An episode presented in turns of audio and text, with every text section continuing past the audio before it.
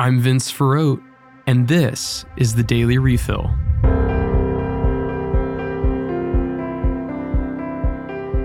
First up today, Indiana has landed itself in the political spotlight for being the first state to near totally ban abortion after the overturn of Roe v. Wade. The bill was signed into law by Governor Eric Holcomb and effectively banned abortion except in rare cases.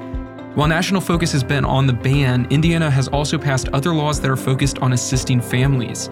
The law reforms areas of the tax code revolving around adopted children, allowing for new exemptions and tax credits. It also cuts Indiana's taxes on diapers and caps the gas tax. The law also began a multi million dollar fund to begin family focused initiatives in the state. While the law is great, the spin of the narrative is a reminder that the pro life movement has a long road ahead in engaging hearts and minds on the topic of abortion.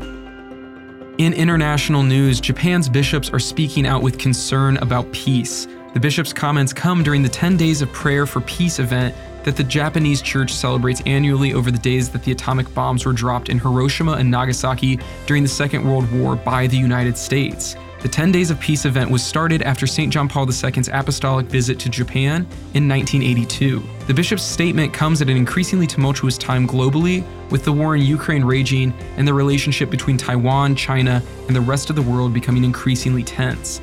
The bishops took the opportune moment to remind the world that all have the duty to work actively for peace and to remember both the seen and unseen and the felt and the unfelt consequences of war, especially on those who experience its toll most heavily. Finally, Ukraine's ambassador to the Vatican has said that Pope Francis plans to visit Ukraine. The Vatican has not officially confirmed the trip, but it's likely to happen before his trip to Kazakhstan in September. This has been the Daily Refill. For more, visit spokestreet.com.